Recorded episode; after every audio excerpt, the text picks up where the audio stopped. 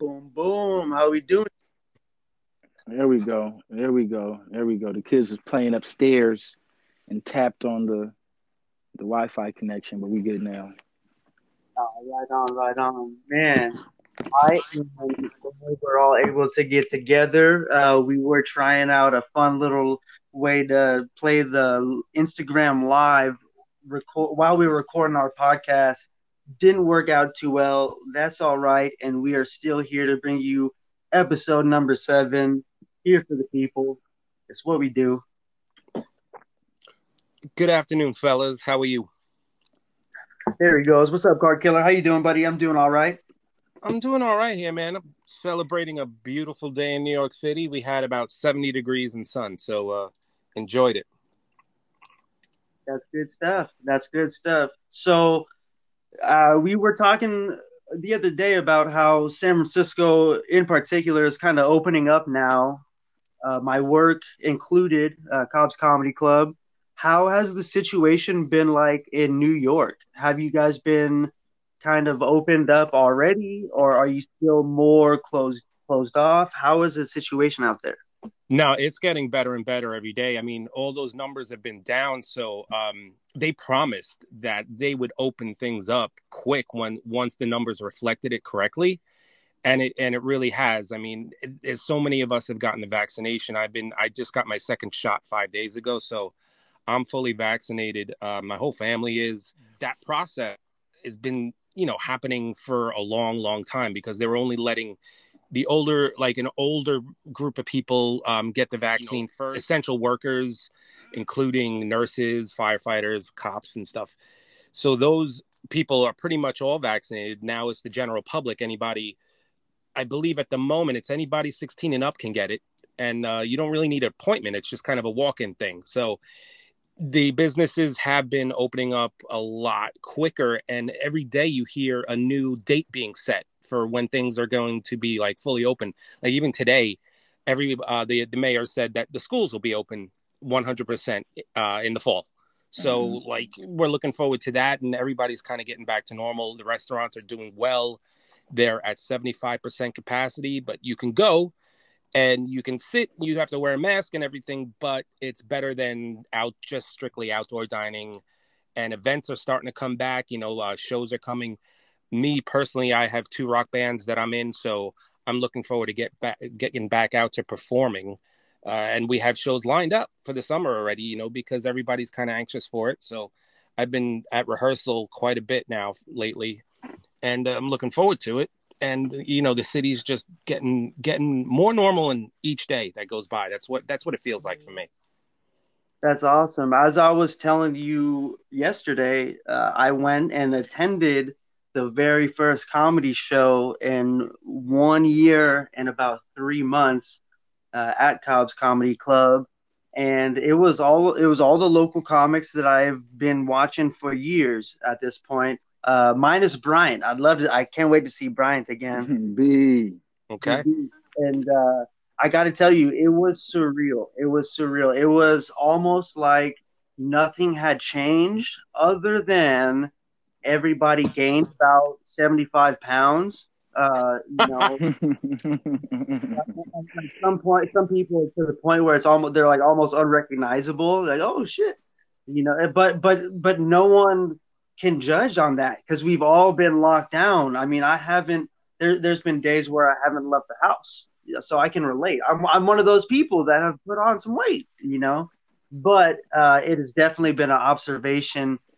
Uh, but it, it it was it was refreshing, refreshing to see people out and about laughing. Mm-hmm. The response was great, and it was.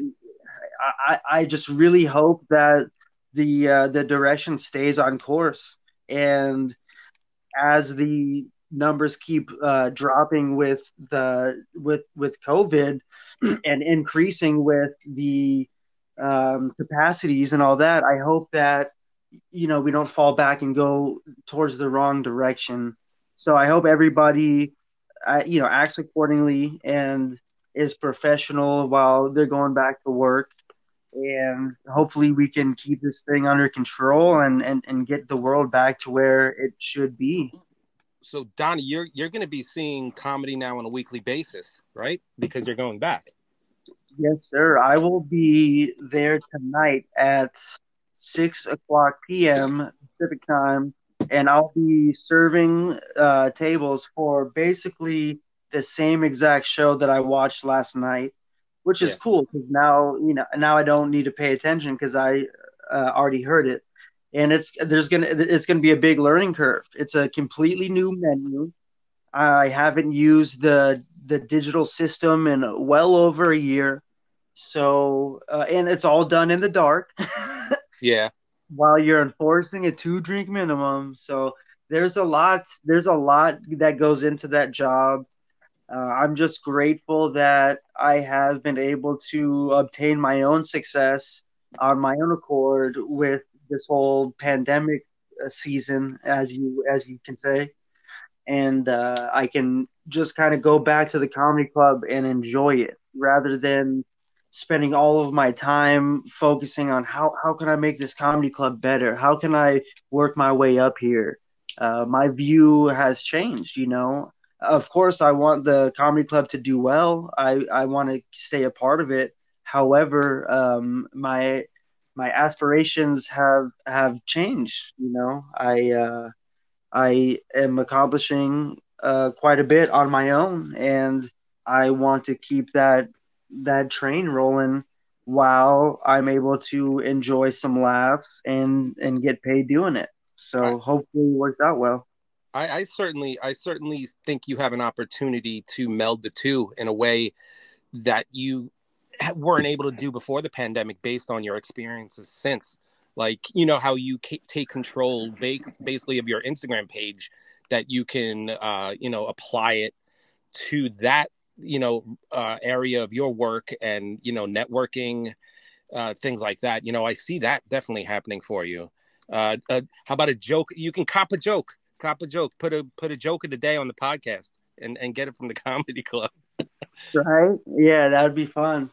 Uh, one thing that one thing that I am very interested in doing, and I see myself doing it in the very near future, is putting together a complete ten to fifteen minute stand up routine, uh, completely based around the hobby of sports cars. Yes.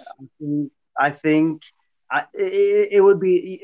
It, it's one of those things where you got to know your audience. Yeah, So when I do that at a normal show, I'll probably be looked at like a weirdo.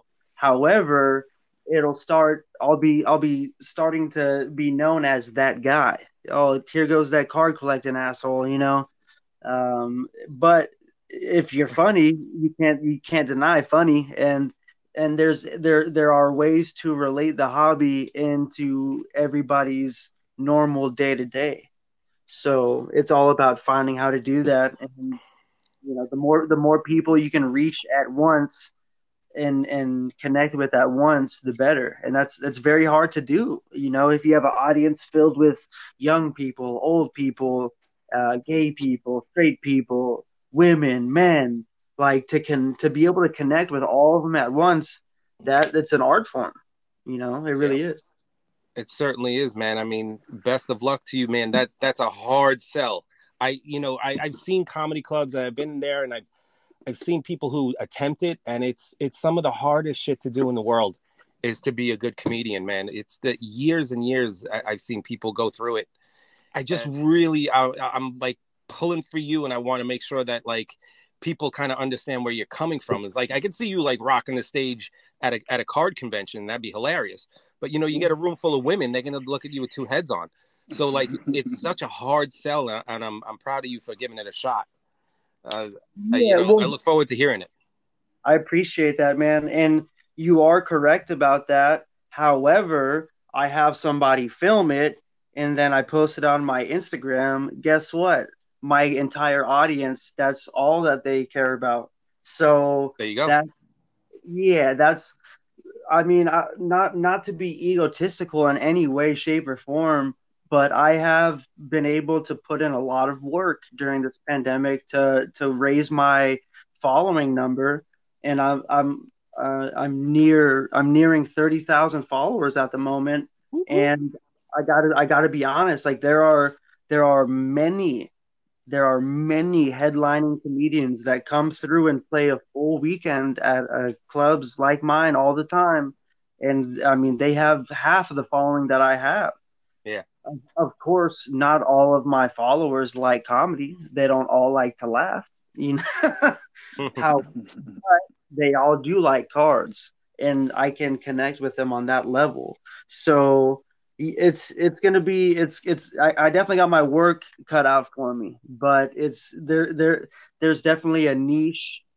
uh, market there and if anybody could do it i think it would be me. So hopefully it works out. The, the end of Donnie's show is going to sound something like this.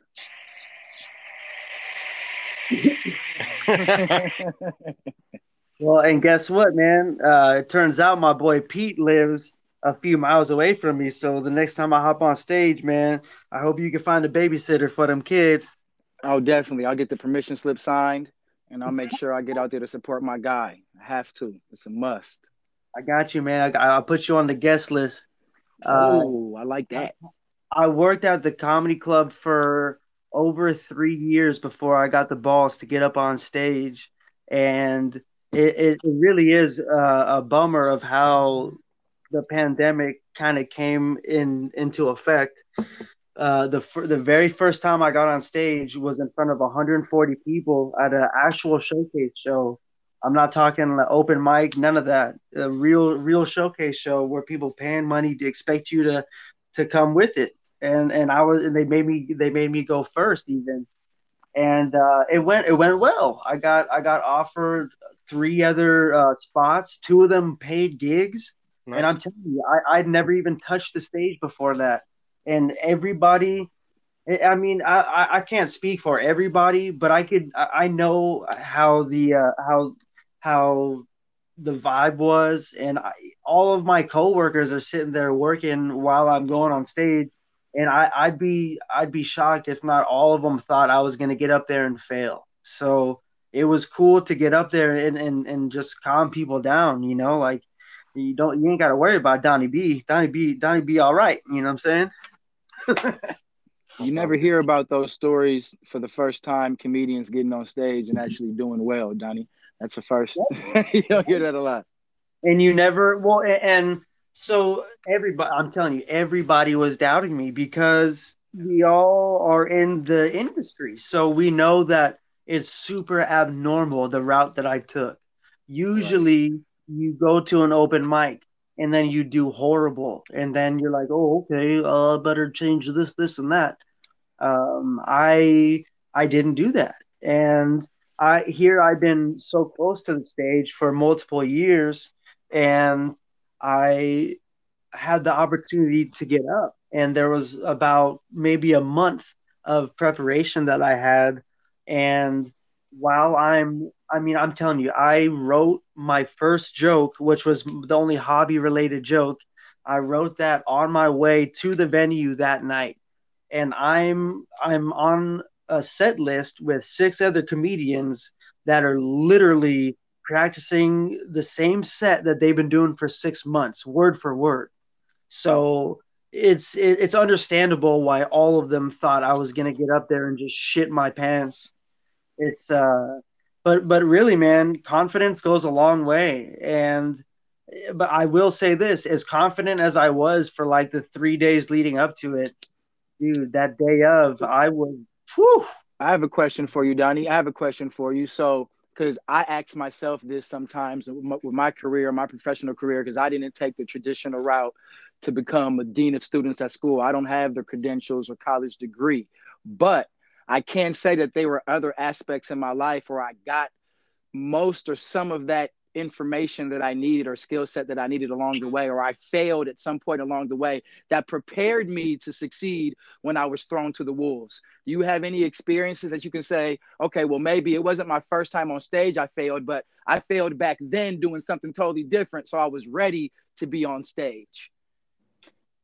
yeah um i yeah definitely so i have been writing poetry for quite a while. Uh i don't i don't write it currently to this day. I wish that i spent more time uh, dedicating to to that craft. I'm I have I have a, a very powerful way with the words, especially when I take the time to coordinate them. And me and my brother were living in Chico, California, going to school out there at the community college. Hey, shout out to the Butte Roadrunners. That's Butte, where I used to play against them. I went to college in Marin, so they were on our schedule twice a year. I never beat them, but I used to put up numbers though. I, I, grew up in Marin, so I know all about it. I grew up yeah, in calm baby. Yeah, and so yeah, that's where Aaron Rodgers went. He went to Butte. Uh, Aaron mm-hmm. Rodgers, brother. Mm-hmm. So while we're out there, me and my brother both big fans of poetry, and this this little cafe started doing poetry slams, and that definitely caught our attention. So we start we start going to them, and it's it's like every other Tuesday, something like that. And the dude that coordinates it every every time they'd have that event, he would personally fly out uh, like a super high level professional uh, poet to come and perform. So it was it was a it was like a real experience. And then you have however many people there are, like you know, actually competing against each other. Uh, they're getting ranked. Uh, you know, people are are they they give three people like a judging number between one and ten, and you know they do round one, round two, round three, then winner. And me and my brother probably attended like seven or eight of those events. Some of them were bigger than others. Uh, some some of them were only a couple people showed up. Some of them had fifty people there. You know, crammed the. You know, wall to wall. Can't can't really see anything. And so there's about yeah about seven or eight times where we attended it, and then the the the dude named Taz who hosted it, his name was Taz, came up to us and he's like he's like he's like yo what's going on with you guys? I I always see you here. Do you guys write poetry? And and you know we're both shy like yeah we write a little bit blah blah blah. He's like well why don't I ever see you get up on stage? And it's like well you know we just come to kind of appreciate uh, every, what everybody else got to say. And and then he just kind of kind of gave us a, a solid hype hype session it's like, well, you got something to say too, man. I see you. I see you. You, you brought your notebooks, man. I bet you got something to say in those notebooks. And so the very next time uh, that event happened, two weeks later, me and my brother both uh, competed in it. My brother, my brother's uh, three years older than me. I'm 31. He's 34. He'll he'll be 34 in a couple days, actually uh, happy birthday, Dustin. It'll probably air around that time or a little hey. before. And so we competed. He he competed in the haiku uh, portion, which was unique. Uh, not is not what I do, but it's it was very cool to see that. Then I competed in the spoken word, and uh, I do. Very long story short, I fucking I ended up winning it, and I won like eighty bucks, something like that and uh, I'm telling you, they had they had two of my friends act as one of the judges, and for each round, they gave me the lowest score. Mm. I want to be biased because I was their friend, and every I got tens from everybody else. It just it just it, it proved to me exactly what I thought.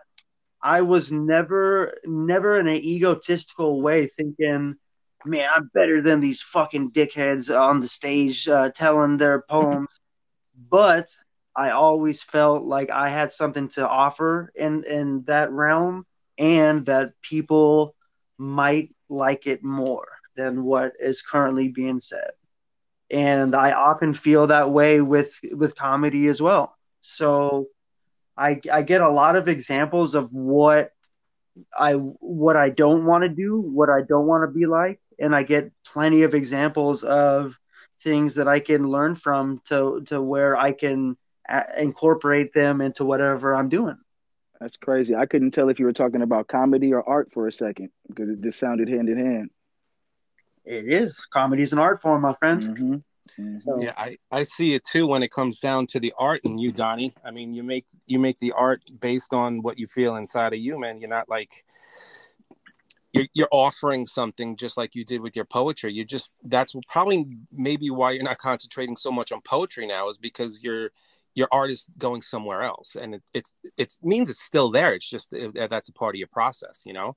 I feel that you're you're still in the thick of it. You're just in a different arena maybe right? I agree man. Uh, i mean i spend a lot of time writing hip hop music as well. Uh-huh. and it just it just becomes a transfer of passions you know right. life right. circumstances Energy yeah, life circumstances uh, dictate a lot of changes in your environment, and your interests will will just go to different places, and it's it's almost just like uh, finding a different avenue in your brain to access and utilize that has always been there, but you had to untap it. Mm. Yeah, like and... I, I know that I could always go back and write a poem, but I can also learn how to make art card. I can learn how to do this. I can I could I could spend my time writing a new stand up set. You know, uh, it's it just it started to feel like poetry was such it, it was such a personal thing. Like no matter how good I got at it, I never wanted to be a professional poet. Yeah, that's very so, intimidating area for sure. Well, the first, I mean, not to be a dig, there's there's no money in it unless you are the top one percent. Right. And... Yeah, it makes it it makes it interesting that you know you don't want to be a, like you know a poet because it's also this huge world, like you said, one percent. Uh, we go into something like card art, which is something that we're kind of like in in the trenches, and we've been there since the beginning. Like, and that's something that we can cultivate and spread. And I think that's and that's what you're doing. Uh, I think that we're all doing it in our own way. And I think it's awesome that, you know, this pandemic had a blessing with that. And a lot of artists who were stuck at home kind of caught on to that, you know, and, and that fire kind of spread. And uh, just love being a part of it and love the fact that you're in it too, Donnie. And, and like, like I said, it's a transfer of passion, but it was necessary because you didn't have the stage anymore. You didn't have a spoken word night, you know, but you yeah. have card art night. Yeah. Every night. Very true, man. And just like you said, we are all, it's almost ground level with card art. And it's so awesome to see different different strokes for different folks. It's very cool yes, to sir. see. You know, some people will pick up the paintbrush and add some some crazy stuff to it. Some people pick up the X-Acto knife and and start slicing it up. And it's just it's so unique to see how creative people will get of course, mine was mine was I wouldn't say purely based on survival, but I wanted I I I wanted to to, to start finding uh, a different way of of making a living in the hobby without liquidating my collection. you know, straight up, being like that. That man, uh, that can only get you so far, and then you're heartbroken with with your thumb up your butt, you know? Yeah. So rather than me helping other people make money with this creative art form, that I couldn't help but feel like I could add my own spark, my own little little piece into it. And I and I truly think I have, man. I mean, I see people copy me all the time and, and I don't get mad at it. It's it, I feel like that's that's what I've added to the space. And uh, Peter's added hip hop. Straight in the, in the best way possible. Hey man, Job. That, that, that's our platform, Job, Slabby, and then also, man, there's people who have like Donnie. I mean, you like you you mentioned you've been an artist. You've written songs, poetry before. I have to give a plug out to Jake again, man, the greater. Uh, oh, he he, yes. me and Jake did a TikTok together where we rapped about the Woo! hobby together and was creative. And I think it was Card Killer putting that energy out there that made it possible. And I had been talking about it for a long time, but we finally figured out how to make it happen with our schedules and still make it easy. Just use social media. So it was fun. We plan on building on that and doing some more. But as y'all were saying, just the amount of art that has yet to be added and shown in the hobby, it's going to be great. At least the art part of it is going to be great for sure. It really it's only going to grow.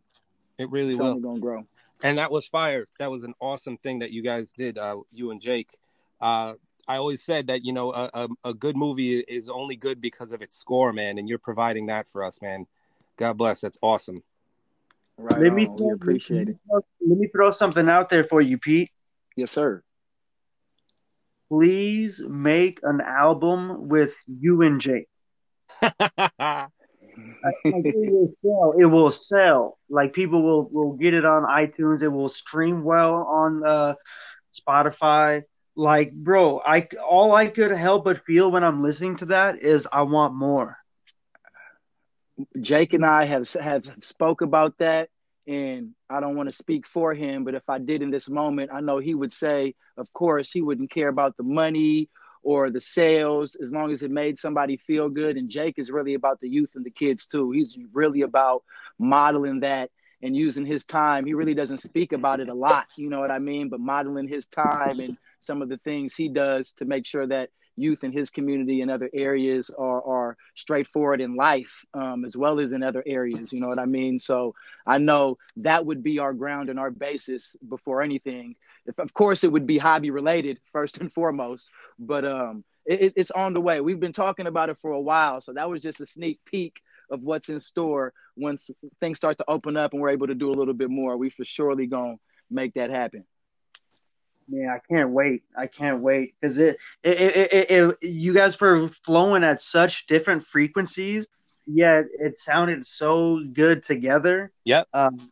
it, it, it seemed like a phase one type of thing because because your guys' energy it wasn't it wasn't quite meshing a hundred percent. Like you like you could tell that you guys weren't physically in the same room, vibing out the same energy, but both of y'all energies were correct and it sound and, and it was just I mean in their own right they both sounded so cool man and at the end by the end of it it did come together well even though it's it seemed like he because I, I seen Jake at uh, at a hundred, and I seen Jake where he's kind of tamed, where he's kind of you know kind of like oh I'm Jake doing my thing like oh, that, that, was that, tame. Was, that was tame. That was, that was, that was, that was yeah, yeah, yeah, yeah, yeah. That, that, that was that was just a layup finger roll. He was taking it easy on us right there. He didn't want to dunk it or do anything spectacular. That was a nice little layup he gave us right there.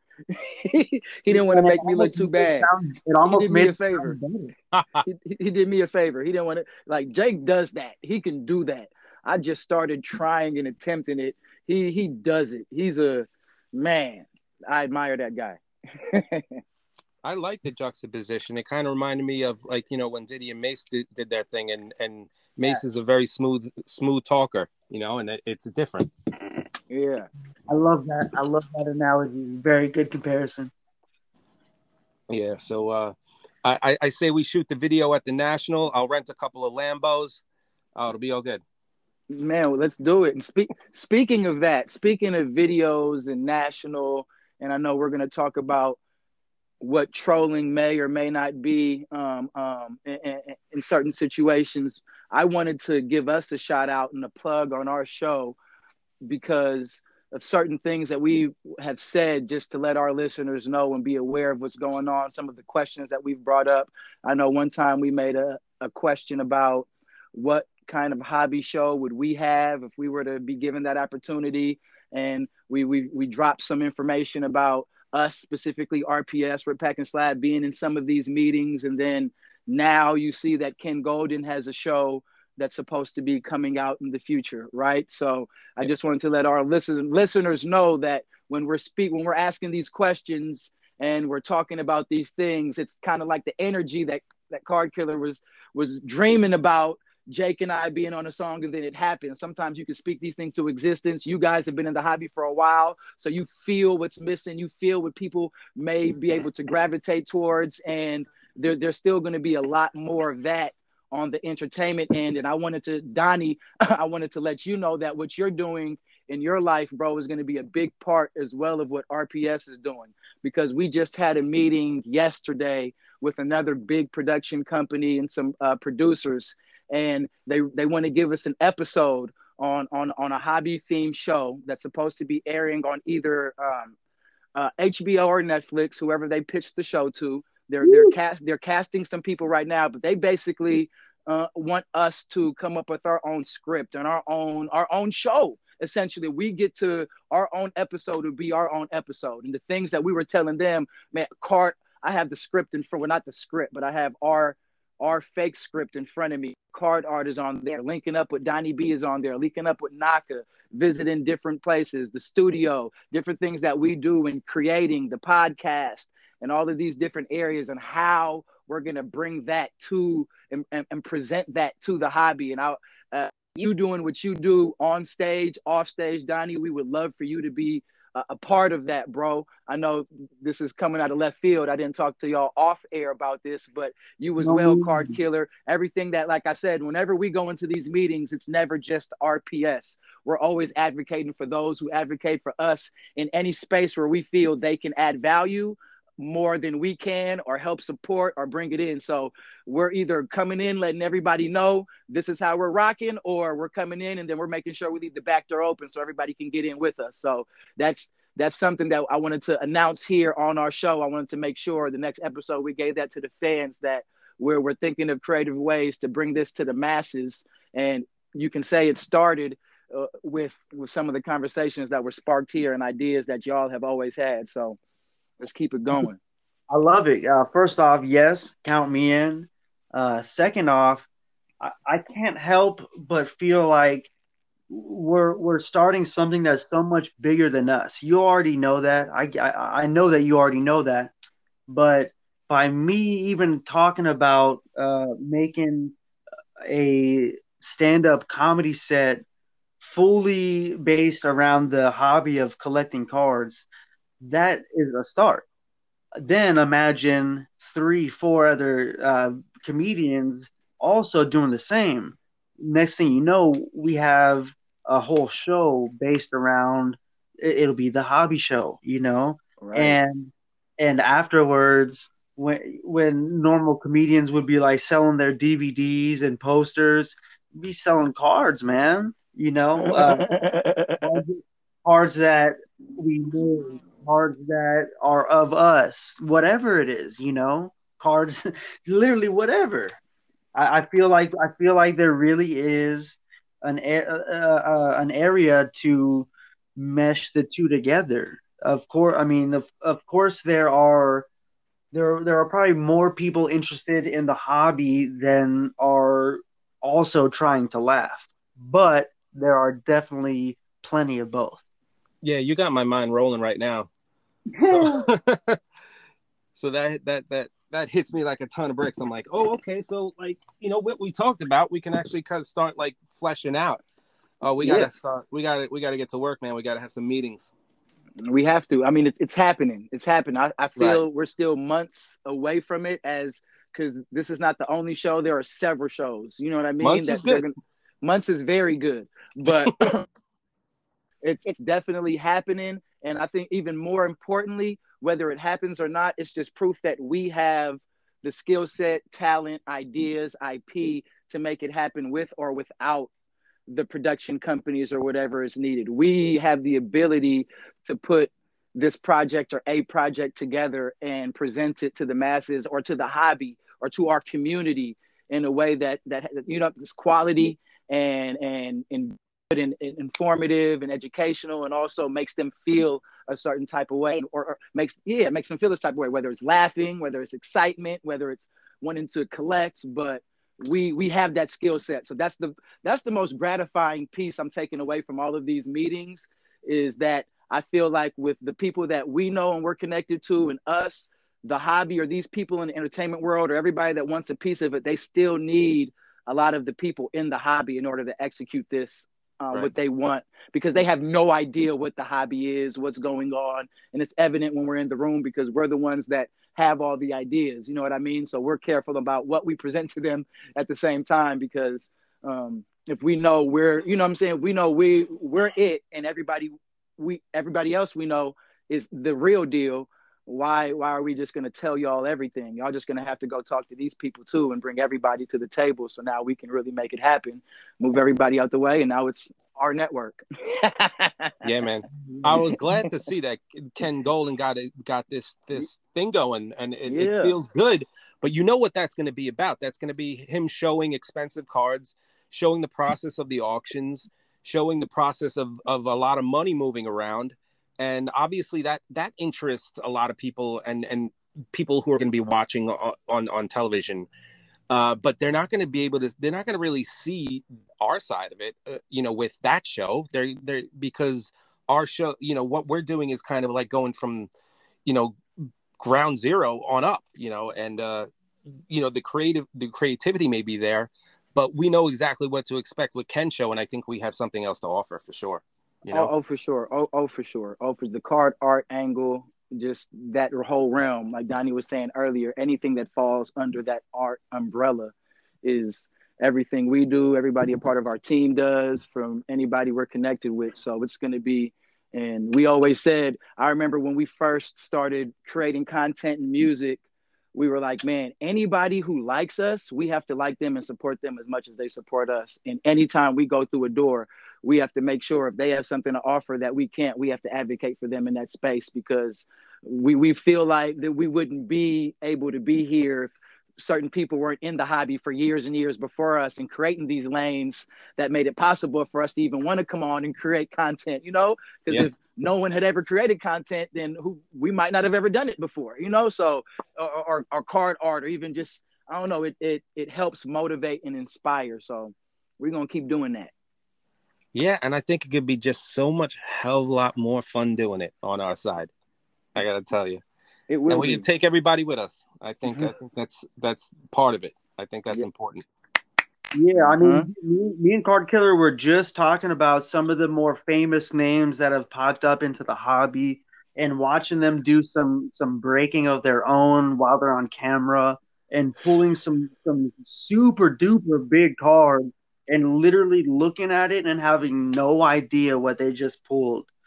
So um, with someone like Ken Goldin making a show like this, it's gonna for sure probably get more uh, attention into the hobby with a lot of people thinking, "Oh, cool, another another way to make some money." It looks like I don't need to be a real estate uh, agent anymore. I could do this. Um, but what there will always and what there should always be a market for is the true collector that that knows the ins and outs of the hobby, that's super duper passionate about the hobby. Mm-hmm. We, we literally represent that, you know, exactly. in our own in our own account. We we represent it in our own way. And I'll say this. I'll say this. I'll say this on air. Then I'll I'll, I'll let you guys know off air.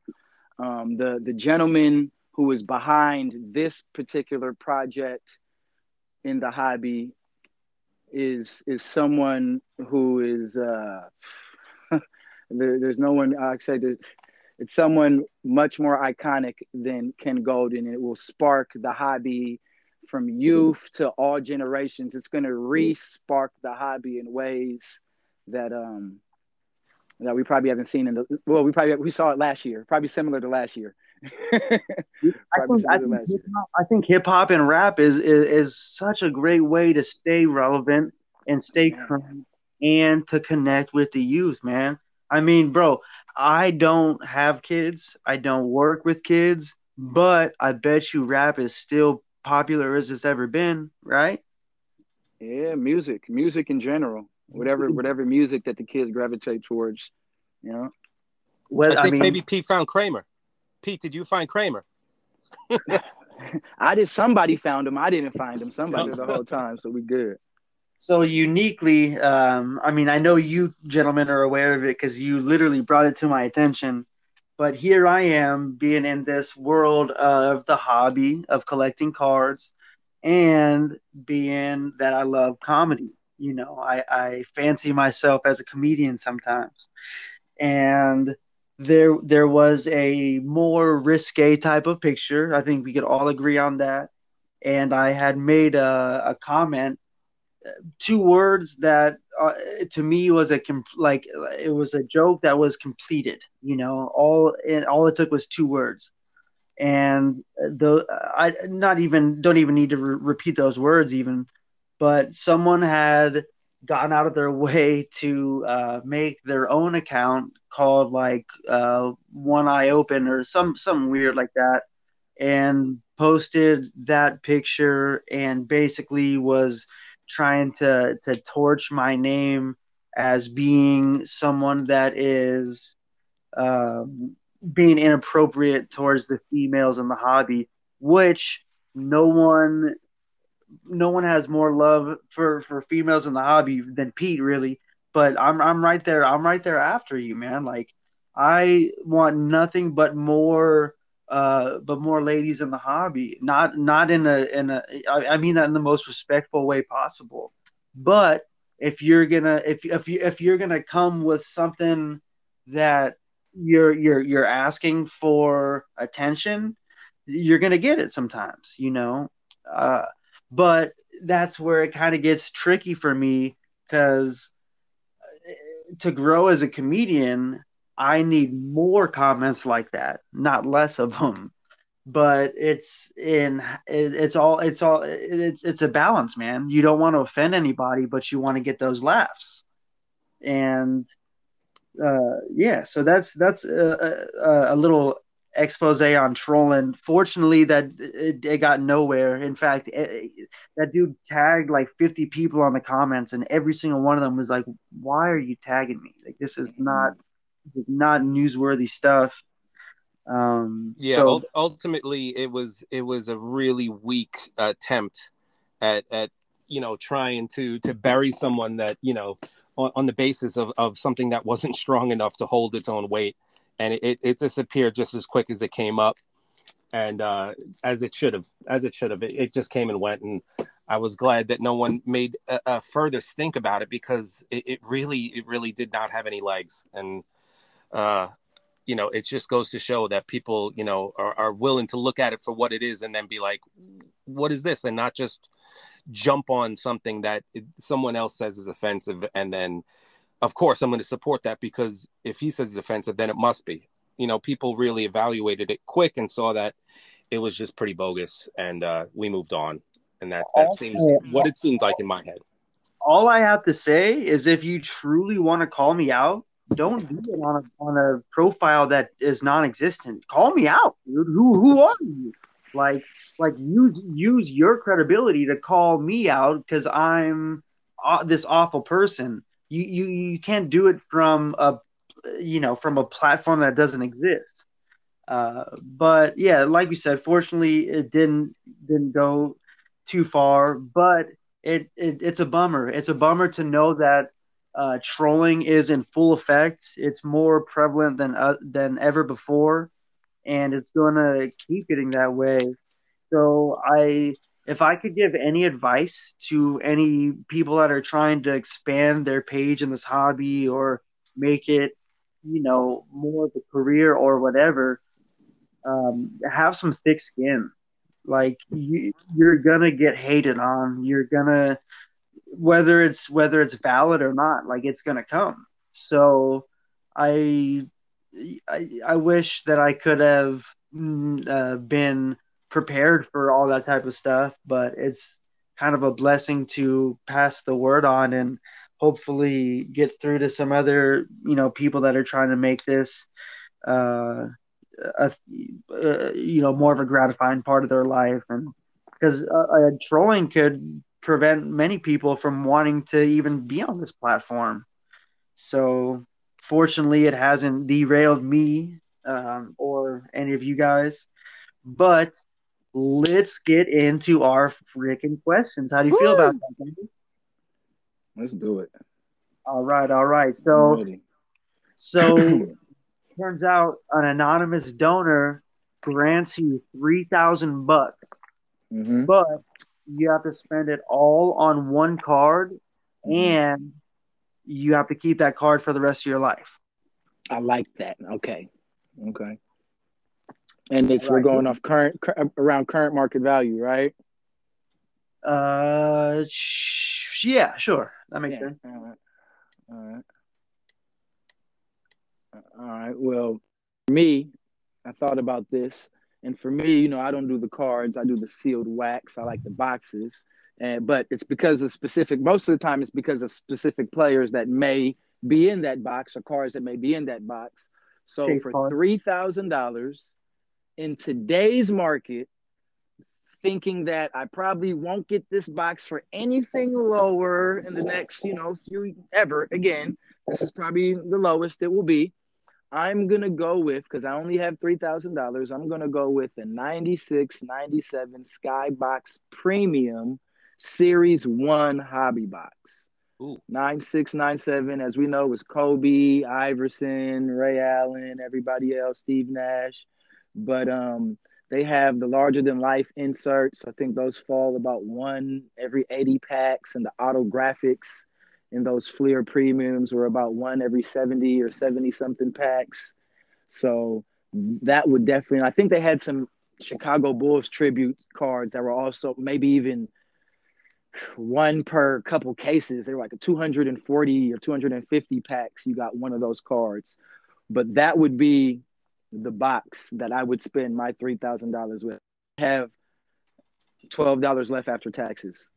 Hey, correct correct me if I'm lying, but was that the same box that you would bring to the islands uh, from our from one of our previous uh, episodes? No. Okay, I, I just I just felt like uh, it, it, seemed familiar. I remember you talking about that box with uh, close. With, it, it was the, it was probably nine six nine seven finest that I would bring to the islands. I believe that was it. That would make sense. Okay, I'm the Topps finest guy.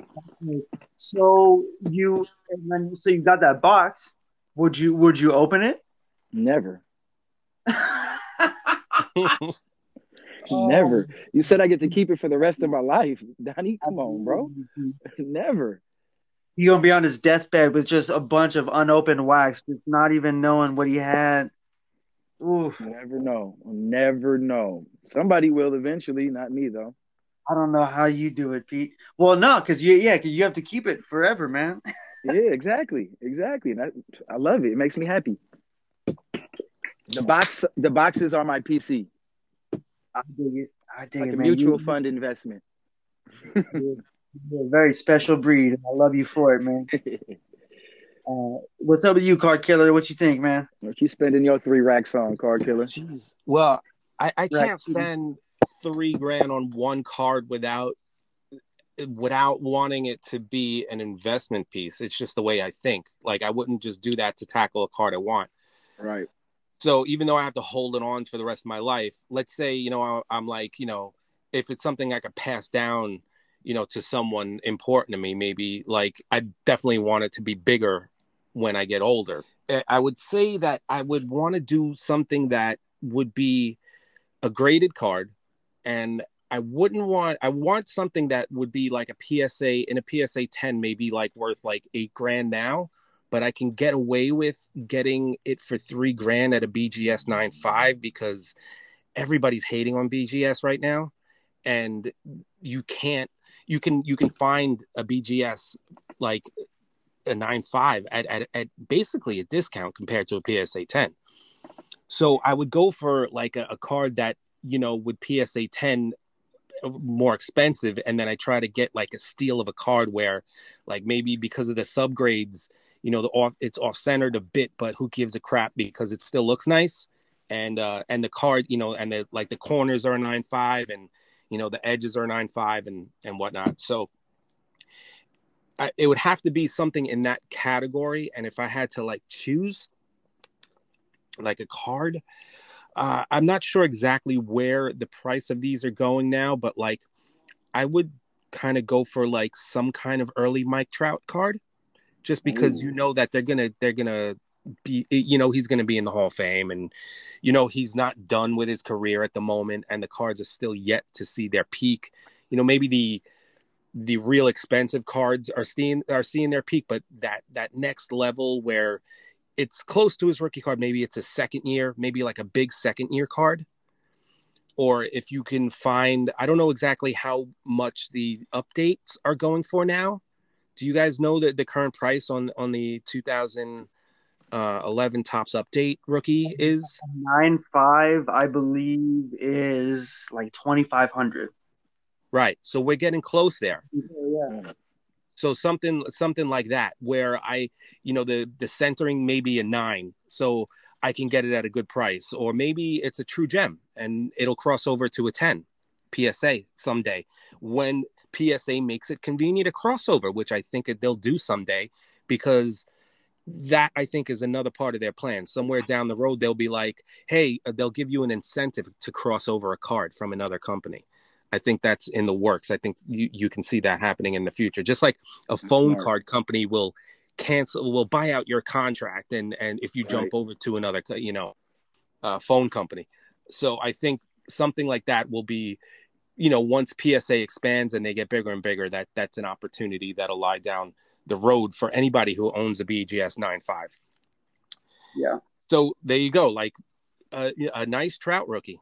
Maybe maybe if if we could if you can find a fine like one of those really nice um, finest rookies or something like that. You know, you know it doesn't even have to be the update 11, but uh, that one's definitely a quote unquote iconic card. Coming to my question, if you guys are ready for it, because that was my answer. Uh, I still have yet to answer my own question. That's right. Okay, Donnie. Sorry about that. Go ahead. Good. um, I I don't have a specific card. However, if someone handed me three thousand bucks to spend on one card, your boy would be adding his first autograph of either Kobe Bryant or Michael Jordan. Okay. Yeah. First auto card, like from the nineties. No, I, I I would own my first autograph of either Michael Jordan or Kobe Bryant. Gotcha. Okay. Hey, uh, Pete, correct me if I'm wrong. I, I could I could find an autograph of either of those for under three grand. Yeah. I'm I'm thinking if so, probably raw, right, and not '90s. Probably something more modern. Yeah, yeah. You, I'm for sure you can get one though for under three. Yeah, I, th- I think that's I think that's for I think of either of them really. Yeah, I'm pretty sure they're going for about right at three thousand. You know, right yeah, around 25, 2500. I'm pretty sure if it's something uh, upper deck, maybe yeah, it's a trip to think of. The, I mean, Panini 2000. Of, of course, Kobe Bryant has passed away, so he can no longer sign anything. So, of course, it makes sense. But it, it's so crazy to just, just think of the, the the value of his memorabilia two years ago as of what it is right now. That's what haunts me about my boxes is the potential of that man or other Hall of Fame autographs being in there, non-redemption autographs. That's what haunts me consistently. I, I I couldn't do it, man. I don't know how you do it. It blows my mind. I tell myself it's not in there. It is in there. don't don't do that to him. It's in there, dude. I, I was. It might be in one of them.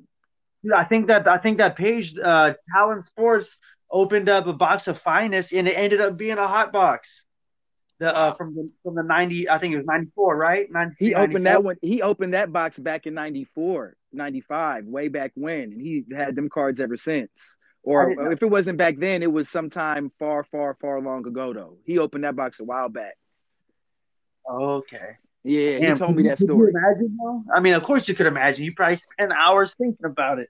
Oh, oh. Man, what if one of these are a hot box? Yep, man. I would, dude. I, I oh my goodness. I, I don't think that. Uh, I mean, I'm I'm I'm a I'm a recovering drug addict, man. I don't think I, have ever experienced a high that would uh, equate to opening up a box like that and just having it all be refractors, man. I I would be through the roof. I could probably little... open up all the wax, and if I got one good auto, it could potentially pay for everything that I spent. But I don't want to do that. a little, a little FYI to the card artist out there: the older the refractor is, if you cut that up and put it into your work, the least it actually works out because they tend to separate uh, the the, uh, the refractor layer from the plastic layer. That's gang. So anything anything before 2000 like 5 or anything, you're kind of playing with fire.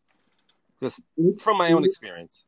Hey, KK, let me ask you this separate question. Yeah. I remember watching your old videos when you're slight, you're literally ch- taking scissors to old Topps Chrome refractors. Pretty badass, right? some of them, some of them would start literally bleeding. Was that for real? no, dude. I uh, I had basically a a balloon full of um, with food coloring and water in my hand, and uh, it was attached to a little straw, and I would have the straw kind of right under my thumb. So when I oh. cut it, I would squeeze it, and it would just pour blood, or f- fake blood, obviously, out of the card. It was just a little movie magic to um, to make it a, l- a little bit more interesting. Bro, I spent so much time thinking about that, and then also chopping up old refractors. Like, yo, where's the liquid at? Why is no liquid inside? no, that that's all movie magic, baby. The the one where I the, where I chopped the Kershaw head off and it just spurted blood out the neck. Yeah, well, same, that same one, idea. That one, obviously, I knew it was a setup, but yeah, you had ones that were just like it would just like casually drip, like like one little drop of like food coloring color, and I'm like, no way but but it fooled me, bro. I I mean, I, I literally chopped up old refractors, like wondering if that would happen. No, Hunter, I, I did this Hunter Pence, and it had a really nice blue background, so I, I matched the color of the the food coloring to the card, and when I cut it, it kind of just looked like the, the the liquid is escaping the card. Yes. So it was a little bit of an illusion. Just you know the the early the early uh early ongoings of the card killer telling you, man, like it, it, it, it takes going through all of your content to truly get the full grasp of how fucking awesome you are. she is, man. Thank you. Yeah, I mean, definitely. Uh, if you haven't go, if you go back, yeah, it's it's basically like a timeline of the process. There's yeah. so many so many ins and outs of of how I approached it, and uh, the things that I used to do two years ago, I, I still would enjoy doing.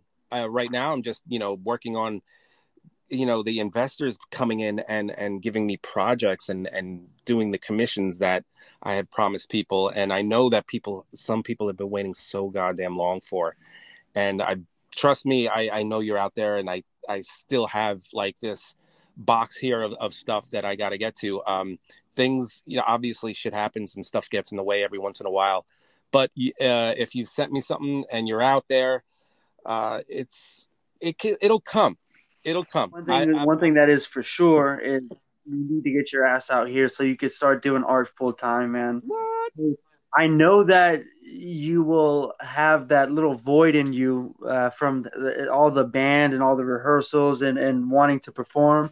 I mean, we get you a band out here, and uh, but I mean, dude, you will be so much happier waking up every day, devoting your life to the to literally letting your brain run free, man.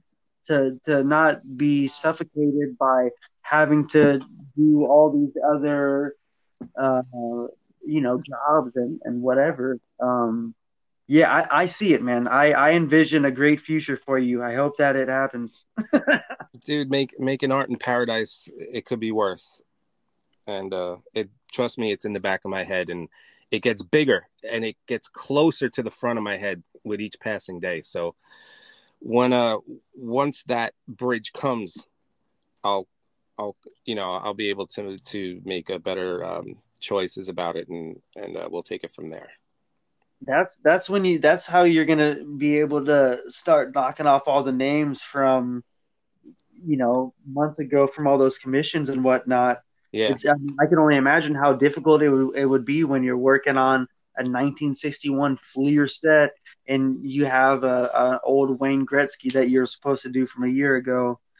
Um, it's it's tough to balance all that stuff. I, am I, sure. And I seriously do have a Wayne Gretzky to do. Yeah, I'm like, you're not joking. Like it's I there. Said, I shouldn't have said that. I did know that. no, that's definitely one of them. Um, but anyway, if uh I guess it was time for you answered your question. I guess it's time for me to ask one. Hit it. Yes, Hit it. So uh this one's pretty straightforward. I want you guys to count down from number five to number one your most iconic cards of all time. And by that I don't mean a pers- your personal choice of your five favorite cards, but what you think the industry's five most iconic cards are and why. And anybody can take it from there.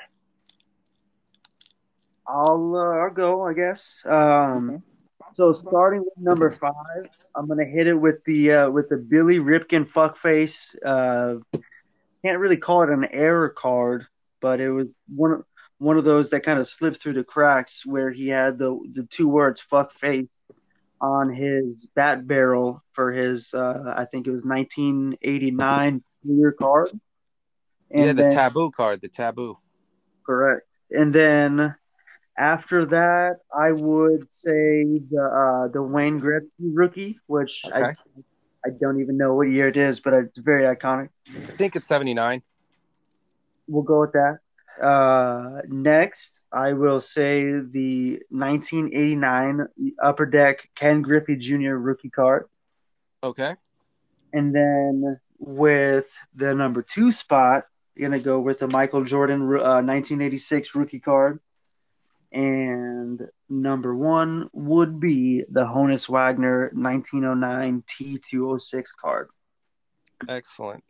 That's a good top five. Now, on a side note, like a B part of the question, what modern card would you consider to be uh, something that's going to be considered a future iconic card? LeBron James rookie card. The uh, the one number to ninety nine, the exquisite patch. Well, that is already in a league of its own. But yeah. um, price wise, yes. Not even that, man. Just like his like his rookie refractor or something like that, or like the like his uh, flagship rookie where he, he got drafted. Yeah, my favorite's the uh, the chrome uh, black border refractor.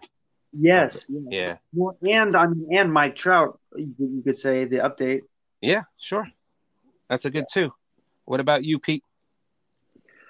All right. So for me, it's hard to put them in, in a particular order for yeah. me. But again, you know, me being who I am and me being different, um, I'm going to go with the product more so, yeah, the product, or it's not necessarily a box, but more so a product. Okay. That I feel kind of still the same card product. But for me, I'll start it off. How am I going to put this in the top five order? Hmm. Hmm. Okay, so I'll start it off with Pinnacle. Uh huh. Pinnacle. I, I say Pinnacle because Pinnacle, I believe, was one of the first products. And somebody can correct me if I'm wrong. Hopefully, somebody listens to this and answers back in the chat or DM. But, but I believe the creator of Pinnacle or CEO of Pinnacle back in the day was the first one to put the one-to-one plate inside of a product.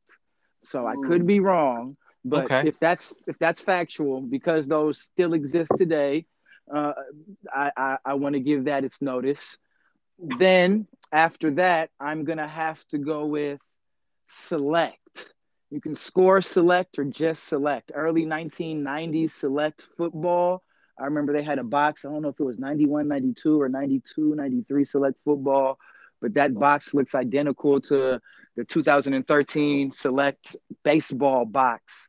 Um, and just because it's select, and that's the first time we had select, and we have select now.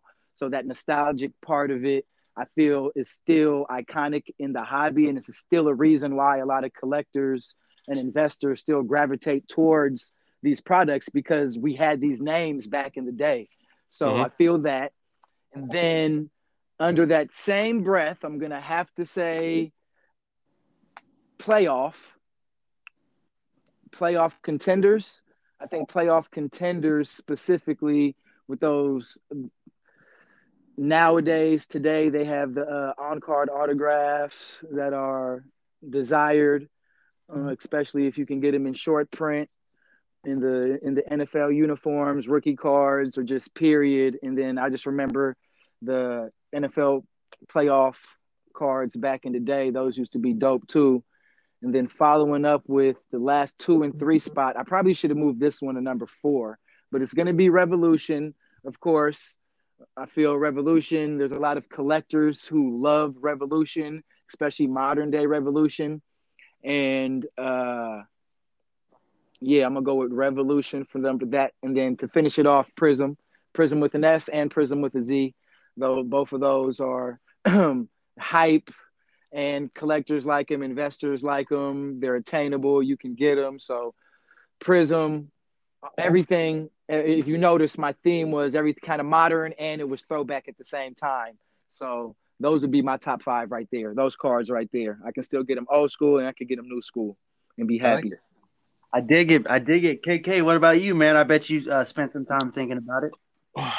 Well, yeah, I made the question. So, uh, so let's see. Five. eh, You know, then there's a bunch of runner-ups because there's cards that are you could probably consider more iconic than the one than the ones that I picked, but I picked them for a reason. So, five. I'm going with the 2001 Chrome Albert Pujols autograph refractor number to 500.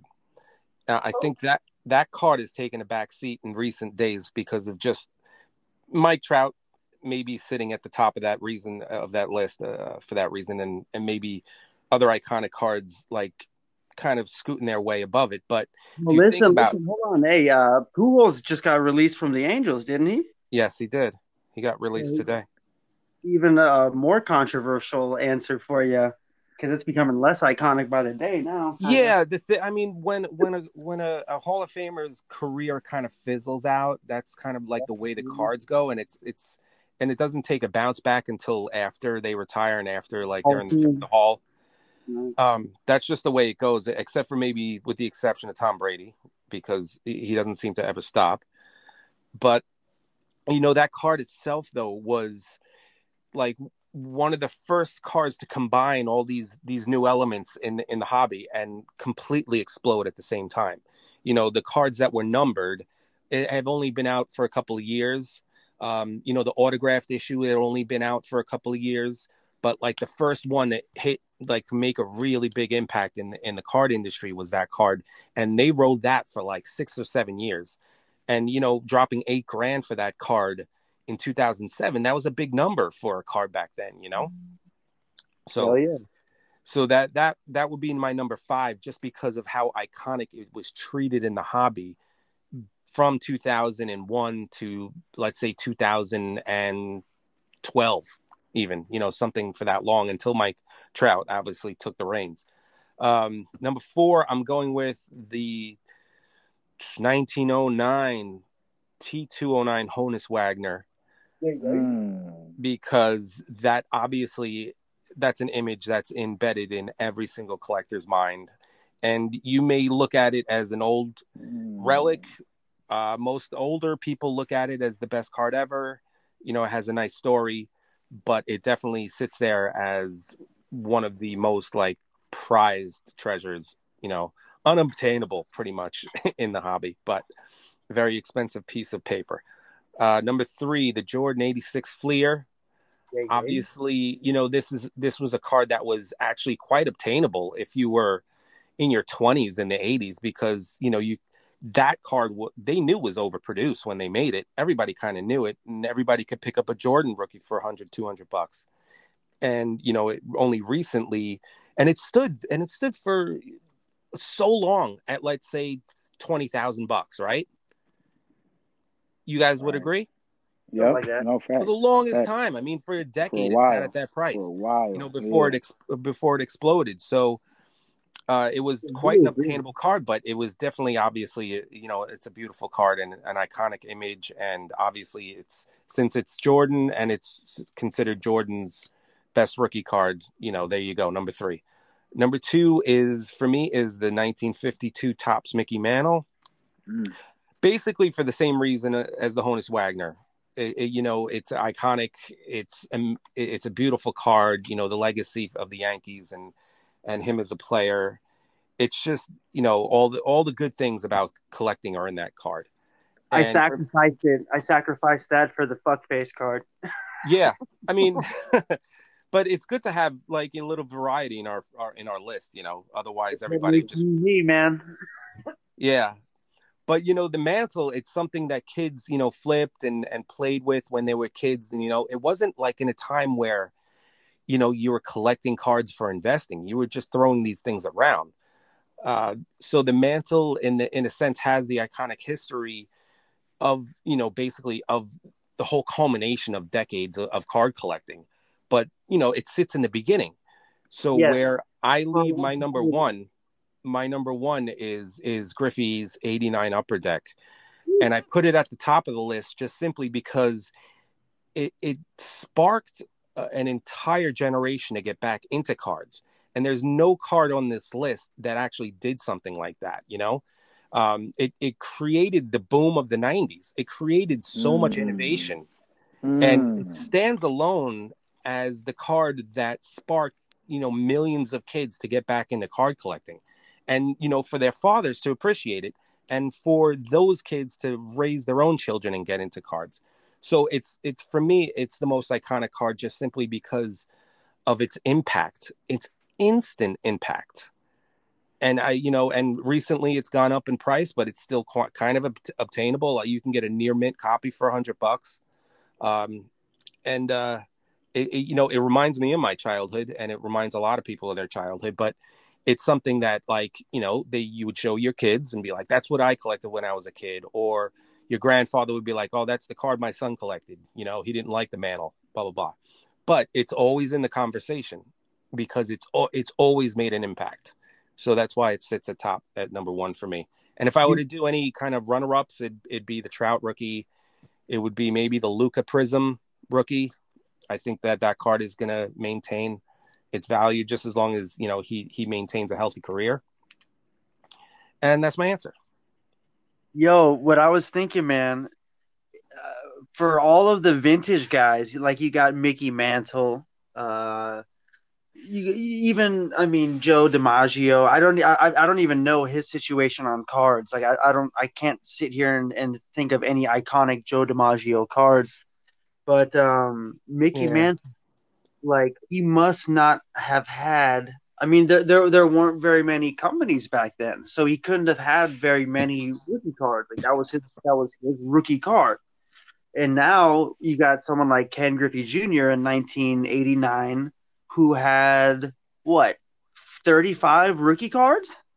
Yeah, like, I mean, I, you could probably say about 15 strong ones, and then a bunch of like knockoffs and like lower like not licensed, you know, kind of versions. You know, we're we're talking like top score, upper deck, Donruss, and uh, and and that's about it. And then if you want to get into Sportflics or you want to get into like the McDonald's cards or like the mother's mm-hmm. cookies, then then you got a lot.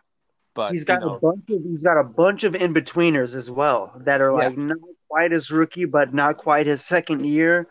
Um, uh, he's got a bunch of in betweeners. Uh, but yeah, yeah. It's, it's interesting to think of how the industry has changed over time to where a player has so many different rookie cards to choose from, yet one stands alone as being worth a hundred times more than any of the other ones. I know, and there's a good case for the Bowman 51, but you know the the the 52 Topps has left that one in the dust for the mantle. You know, there's there's there are mantle cards that are earlier that that you know that 51 Bowman is there, but it's it, it's not even in the conversation because people are paying for the 52 Topps But you're right. But you that know, is weird, right? Like like wouldn't you think the earlier card would be worth significantly more? Yep, you would think so. You would think so, but the popularity lies in the Topps one uh, because it is card size, it's two and a half by three and a half. The 51 Bowman is small by comparison. Uh, maybe that has a contributing factor to it. The image alone, the color is a little brighter on the 52 Topps. I love the image on the 51 Bowman. Um, I think it just it falls short, even though it's a year earlier. It's kind of it worked out that way. That's just the way it worked, you know. Year, right. Years of marketing and years of of influencing the other way. Yeah. Yeah, for sure. And then, you know, ultimately it's up to the collector to to, to decide. And, you know, Absolutely. and obviously they've made their choice. So but that's another show, right? or you can collect the 2000 Luka Doncic rookie cards that are available, and you could spend your entire life getting those. hey, yo. So I think that's Pete, right? Uh, Pete's turn to answer or to ask a question? Right. Okay. All right. So along the same lines of cards, because we all have our top five cards or products and things that we like. Let's talk about some things that we don't like in relation to these cards or products. So, what card or product or set are you not happy with um, now. So a card or a set that that was released before, and you may not be happy with the design or something about it just doesn't sit well with you. I'll start off since I had the question. I have a lot of them. Like KK said, he had a few runner ups. I have a lot of runner ups in this category. But just for one, and I'll stick with it Revolution, um, Panini Revolution specifically. I won't even bring Kramer into this or Pacific into this, but where it was originally from 2015, 16, 16, 17, 18, 19 to where it is now in 2021, I feel like the quality has just dropped off tremendously. Revolution used to be a product where you can look forward to getting your on card autos every few boxes. And now you can rarely get an on card auto in that box. Everything's a sticker auto. So for that reason, I'm putting Revolution there. And a runner up I have to mention are some of these Kaboom inserts that are yeah. circulating now through the market. Uh, previous Kaboom inserts used to be actual cards that you can tell an artist put hands to and created that card. And now Kabooms have turned into photographs. And nothing against photographers because they're important too. But I feel like that art from the Kaboom, that creativeness, that that it's it's missing now. It doesn't give it the same hit, the same the same glow. So those would be my two. I'm gonna cheat that cheated an extra one in there. Mm-hmm. I'm gonna I'm gonna hop in next because I have I have like a, a a little sting to throw in there, but I don't have like a specific I don't have a specific make or set, but something really rubs me the wrong way about player worn relics. Mm. Mm-hmm. And I know this is a, a, a, pop. This this is literally a topic we could probably do a whole show over, but um, I mean there are documented many cases of like relics. I mean, player worn relics that weren't even player worn. I mean, it, it gets it gets that deep. Um, but we still buy it. People still buy it. Uh, it still has a spot in the market everybody wants a nice patch card, but nobody wants to pay uh, more than they can afford. Um, but I think it, it takes away from the specialness of what that should mean. I mean, I remember when I was a kid, a game worn relic was a big deal. You know, mm. I, I never pulled an autograph as a kid, but I pulled a, uh, I pulled a couple of relics, and to, th- that really sparks your imagination as a kid you're like, yo, man, he wore this. While, man, he probably turned a double play while he wore this. Uh, he he might have hit a home run while he wore this. But to now think of like a sad old man that's retired from football for 30 years, sitting in a room, uh, putting on and taking off like 15 jerseys. Um, that's crazy to me, man. Um, it, it, yeah, like I said, it just kind of takes away from the specialness of all of the actual game worn, and uh, also I wish that that was a little bit more regulated and there was more physical proof of all the game worn relics. I do love how they are now having the little MLB certs. I don't know if they're doing it for really any other sports, to be honest but there are like MLB hologram cert- certification numbers that you can you can literally uh, look up the game that that jersey was worn for your little relic. So, um, yeah, that's my that's that's my gripe. That's my that's my two cents. nice. Uh, I thought about it a little myself. What I would go for, and I, I wouldn't say that it's because I think the product is getting worse and worse. It's just that I think that the potential of the product getting better and better is not there. Um, and that product would, for me, would be Allen and Ginter. They have so many opportunities to to make that set unique and they've been trying they do this mm. here and there i mean like 10 years ago allen and ginter was a fun set i remember seeing that george washington uh, relic where you know a strand of his hair is in in the card itself, and I thought that was an amazing card, and that came out I think 2009 or something. Just hit the market again, KK.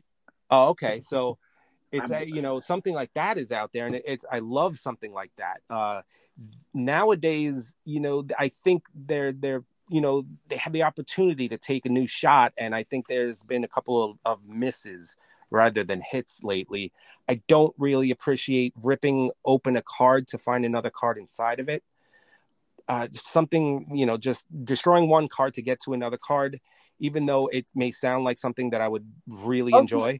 Coming from you, what are you talking about, bro? it seems like I, would really enjoy it, but but let's say you know it's a Mike Trout card, and and like there's a strip on the back where I have to basically take the card apart if I want to see if there's a crap card underneath. You know, I'd feel horrible. Yeah, but that kind of risk, that kind of like you know push and pull on on your heartstrings on on whether or not you want to rip it open. I, I just I, it kind of falls flat for me. Uh, the the unique autos are great. You know, I, I hope they keep that going each year. They they put pop culture into that stuff, and uh, I, just think that there was a better time for Allen and Ginter, and I I don't want to look at them as like old man cards being produced today anymore. You know, I want to I want to think of it as a as a fun, innovative product now, and I just want them to keep that innovation strong and and and you know hopefully they do a better job going in, in the future you know because it's also something that no one really looks to the Allen and Ginter rookie cards because all the other flagship you know uh, lines are are taking the spotlight you know uh, so I think there's room for innovation and Allen and Ginter can uh, can be there and they can do it I just I hope that they come up with um, stronger ideas in the future you know hopefully better better uh better days lie ahead. I would love to touch on the same subject of specifically Allen and Ginter. One of my all-time favorite sets. Love it, love it, love it. Mm-hmm. When I first started working at the comedy club, maybe a year later, I realized that Allen and Ginter had a bunch of comedians, so I could start getting comedian cards signed at my work. Like that was that was a fun, great year. Uh, Yep. That, yeah, that was that was a, that was a fun form of gratification, and with all of that being said, I came across so many cool ones, but then I started paying more attention to who they release each year, and uh, I think 2018 they had Tom Segura. That I'd say that was the last like good year of comedians for their set. Then mm-hmm. they they, they're really reaching now, man. And now that I am in, intertwined with the stand up uh, comedy world, I know who's hot. I know who's got talent. I, dude, I know who deserves a card, brother. I know who deserves a card and who doesn't. And they are they they've been throwing up some real disappointing hits, bro. Like some some some dude. I mean, if I've been working at the biggest stand-up comedy club in San Francisco for three years, and dude, there should never be a, a comedian that I've never heard of.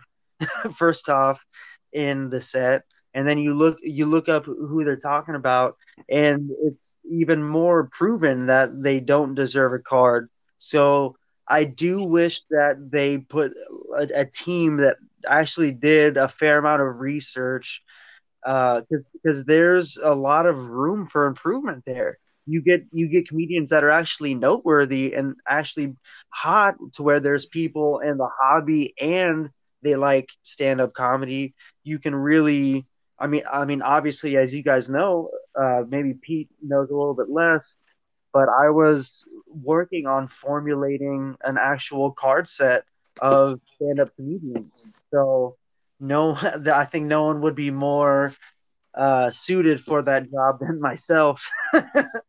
but um, I mean, why would you want some comedians that no one talks about or no one has ever heard of? Um, I mean, I, I, understand about throwing a bone and, and, and you know giving giving people credit where credit's due, but leaving out other people that have credit where it's due before uh, you know, it, it just uh, there's room for improvement. I'll leave it at that. so, so I'm gonna play before we move on. I'm gonna play devil's advocate. With just I, I agree with the both of you, but I'm gonna play devil's advocate because I feel like while yes, Allen Ginter has space to improve and innovate, and they've thrown certain things in cards that have been appealing and creative, right? And other so much. But I also feel like if we take it back to Allen Ginter and their purest form and where they were even listen before they made baseball cards or added baseball cards to their sets and collections, right? They were ju- their cards were mostly about animals, states, rocks, and all these other obscure things that we get in there. So, are we asking them to move totally away from that and create something different? Or are we asking them to just make those specific cards more appealing as well? Because when I look at Allen Ginter, I want it to be more appealing too. But at the same time, looking back at its original roots, I feel as if it's supposed to be exactly what it is. I feel like they're already giving us a lot more. They have given us a lot. And I think what I'm trying to get at is when you innovate and make a card about, let's say, uh, a location, like a, mm-hmm. you know a mm-hmm. national mm-hmm. park or something, landmark or something, right? Yeah, like a landmark. Mm-hmm. That's a cool idea. You may, you know, if you like the landmark, you collect the card. That's fine. But just the innovation of that alone is is what I'm saying is that. Well, why don't you just in, just take the the um the mindset of that innovation and innovate uh, new things? You know, it doesn't right. have to be. You don't have to make a new set of other landmarks because we've seen it. Right. But you, the fact that you made it that set alone shows that you're willing to take those shots. So let you know what? Take more shots. Keep doing it. I don't know? think they. I don't think they have those same people. I think it's because I believe I don't know if it's the same gentleman, but I know there was a Ginter set that had a dinosaur, like dinosaur fossils within the cards or something. And I, I know the gentleman carving, it awesome. was his idea to put it in there, right? But he's not with them anymore. So, like you said, maybe it's just not the same people who were, had those ideas. Yeah, dude, get him back. Allen Ginter get get him back. he's the same guy who made Exquisite too. Same guy who made Exquisite and a few other designs amongst the hobby, some hobby favorites. But he made Exquisite, and I know he's the one who put those artifacts actually inside of Allen Ginter when he moved over the Topps. Awesome. Awesome. That's mm-hmm. exactly what I'm talking about. I want to get that. But he said that, it wasn't a hit. Back. He said he loved it, but he said nobody else. It really wasn't that. He's it, it was his idea. He loved it. He had to fight for it, of course, to get on the market and in a, in a pack, right? But he said it didn't stick as well as he felt it was. And obviously, you felt it was. I think that's exactly where it should be: is keeping it Allen Ginter, but taking it there. So I feel yeah. you. Thanks for explaining that and breaking that down. Yeah, of course. Of course, you want to keep the same formula and and pay homage to the roots, but there's ways of doing that while adding to it rather than showing some type some form of incompetency with uh, just choosing things that are that, that could be better suited for other things but i guess uh, that's i guess that's a little subjective you know you cannot please everybody right exactly. yo just just a whisper in your ear that have an Allen Ginter make a card art set featuring one of one card artist just just letting you let you know hey, make it happen oh my god, mom, I pulled a Donnie B one of one. All right, guys, we can move on. You guys uh, want to do some shot shotting out, shotting out tonight? That double S? Nope. Okay. Triple S? All right. Uh, let me let me start this one. You want to start off? Nope. Nope. All right, let me let me do one quick. It's kind of related to the troll issue that we had earlier. Uh, that that kind of theme going. This is kind of like um, not so much of, of of someone trying to fight a troll, but just trying to um, uh, just kind of putting a spotlight on people that weren't that aren't doing the right thing in, in the hobby, and that's my boy Sports Card Scammers of IG. I knew uh, it was going there. What's that? I said I knew it was headed there. Yeah. So sports cards, sports cards, scammers of IG separate every word with the underscore. That's his page. Uh, this Watchman has been in, in the hobby for a, a minute, and he's been calling out scammers left and right, and they're pissed at him, and it's making me love it. And uh, you know, I just wanted got, to shout him out. they got his account shut down, though. Yeah, no, of course they're reporting him. You know, he's you know he's he's stirring the pot. It's kind of right up my alley, man. So uh, I just wanted to, to uh, commend him for for the efforts that he's doing and to know that that we're watching it and and we're paying attention and he's making us all aware of people that are are are doing some shady shit in the in the industry and uh I definitely appreciate appreciate his efforts because it ain't easy, man. It ain't easy job, but he's doing well. Oh, Cheers, yeah. Man. Accountability is key, and uh, without people like him, a lot of people don't have to face up to accountability. So, yeah. uh, thank thank God he's uh, in the hobby, and we are blessed to share the social media hobby with him because he yeah. definitely plays a very important role. Um, he's recovered money for for many people, man. it's really an awesome job. He's doing well. That's dope. And uh, so, man, you guys have probably noticed uh, some of my posts do better than others, and every time I get personal, my posts tend to do real well, which is awesome. I love when people connect to the real human being that I am rather than some dude that's just cutting up some cards or whatever and I get some real generous people from time to time. I, I mean, I get a lot of people that will hit me up and just want to send me cards to work on. Maybe they have a bunch of non-sport cards or wrestling cards or just similar to the cards that I've been making, Marvel or whatever, uh, refractors, all that stuff. And uh, I had a gentleman do the same thing, which was awesome. I like I said, I dude, I appreciate the hell out of anyone that connects with me and and feels I'm worth sending cards to, man. Like that's awesome. But this gentleman is actually a therapist and he just just really uh, connected with my my trials and tribulations and whatnot and was you know it's, it's kind of cool to have someone you don't even know uh, very well be proud of you so that was a real big compliment and he he had won a, a signed jersey in a in a break that he had no use for. It was not a player or a team he was a fan of, and he thought I might like it, and he was correct. And and he's sending it my way, man. And that's a, a jersey of Josh Jacobs on the Raiders. Ooh, nice.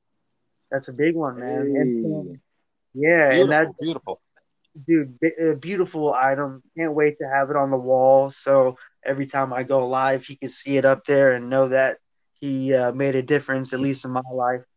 And that gentleman is at Dan W two three eight four, uh, lowercase D A N W number two three eight four. Dan, man, thanks again, brother. I uh, wanted to give you a little shout. Out. All right, today my shout out is going to go to Card Shows. It's an Instagram account where this gentleman basically posts any upcoming card show that he knows about or has gotten word about. And for me, it's been great because re entering this new age hobby, as many of uh, us like to call it, my guy Naka specifically, uh, it's been hard for me really know what's going on, where it's going on, and find the main place to go. And for me, that's been the main place I go. And then it also supports a lot of everybody's content around the hobby. Always see that page uh, sharing a whole bunch of different creators and collectors and, and, things like that. So just to have one positive page where people can go find out where they can meet up or go to a card show, I think is great and amazing. And then he also has an, a separate account, Atlanta Cards, where he just shares his personal collection and, and things like that. So shout out card shows for sure. And I'm looking forward to meeting him next week in Dallas for that card show too. So I'm excited about that. Nice. That sounds good. You're going to Dallas, Pete? Yeah, again. Yep, yep, yep. Awesome, awesome. You get to see uh, hook up with Sports Dot Collector and uh you I have a couple of card art pieces at that table. You can check them out. Oh yes, I have to. I have yeah, to. You already know. I, you know I will. yep. Get a picture. Get a picture. Send me some pictures. You know, I'm telling you. I'm telling you, man. When you see his art in person, it's game changing. man, I got to see the hat. Remember, uh, about a month ago or a while back, right. not too long ago. I got That's to see the hat in person, and it was. Yeah, I've never seen it in person, but I've seen it uh, plenty uh, on film. I stared at it. We stared at it for at least 10, 15 minutes and talked about it and went and looked at refractors in the case and went back and looked at the card. I mean, at the hat. Like, wow, yeah, that's it right there. Even if it's not that card, that's that product right there. So that was dope. Awesome. I wish I could make it out there with you, but I think uh, Chicago is, is definitely the, the destination. I'll be out there too. If that's happening, I'll be out there too. I have to. Nice. Yeah, All right, boys. That sounds like a wrap. We had a we had a nice little session today. Yeah. Uh, we'll pick one up next week, and uh, you guys have a wonderful evening. And I will speak to you guys soon. Yeah, I'll see you. Uh, I'll see y'all at episode eight, and then we'll catch y'all outside the wax. Right. Peace. All right, community.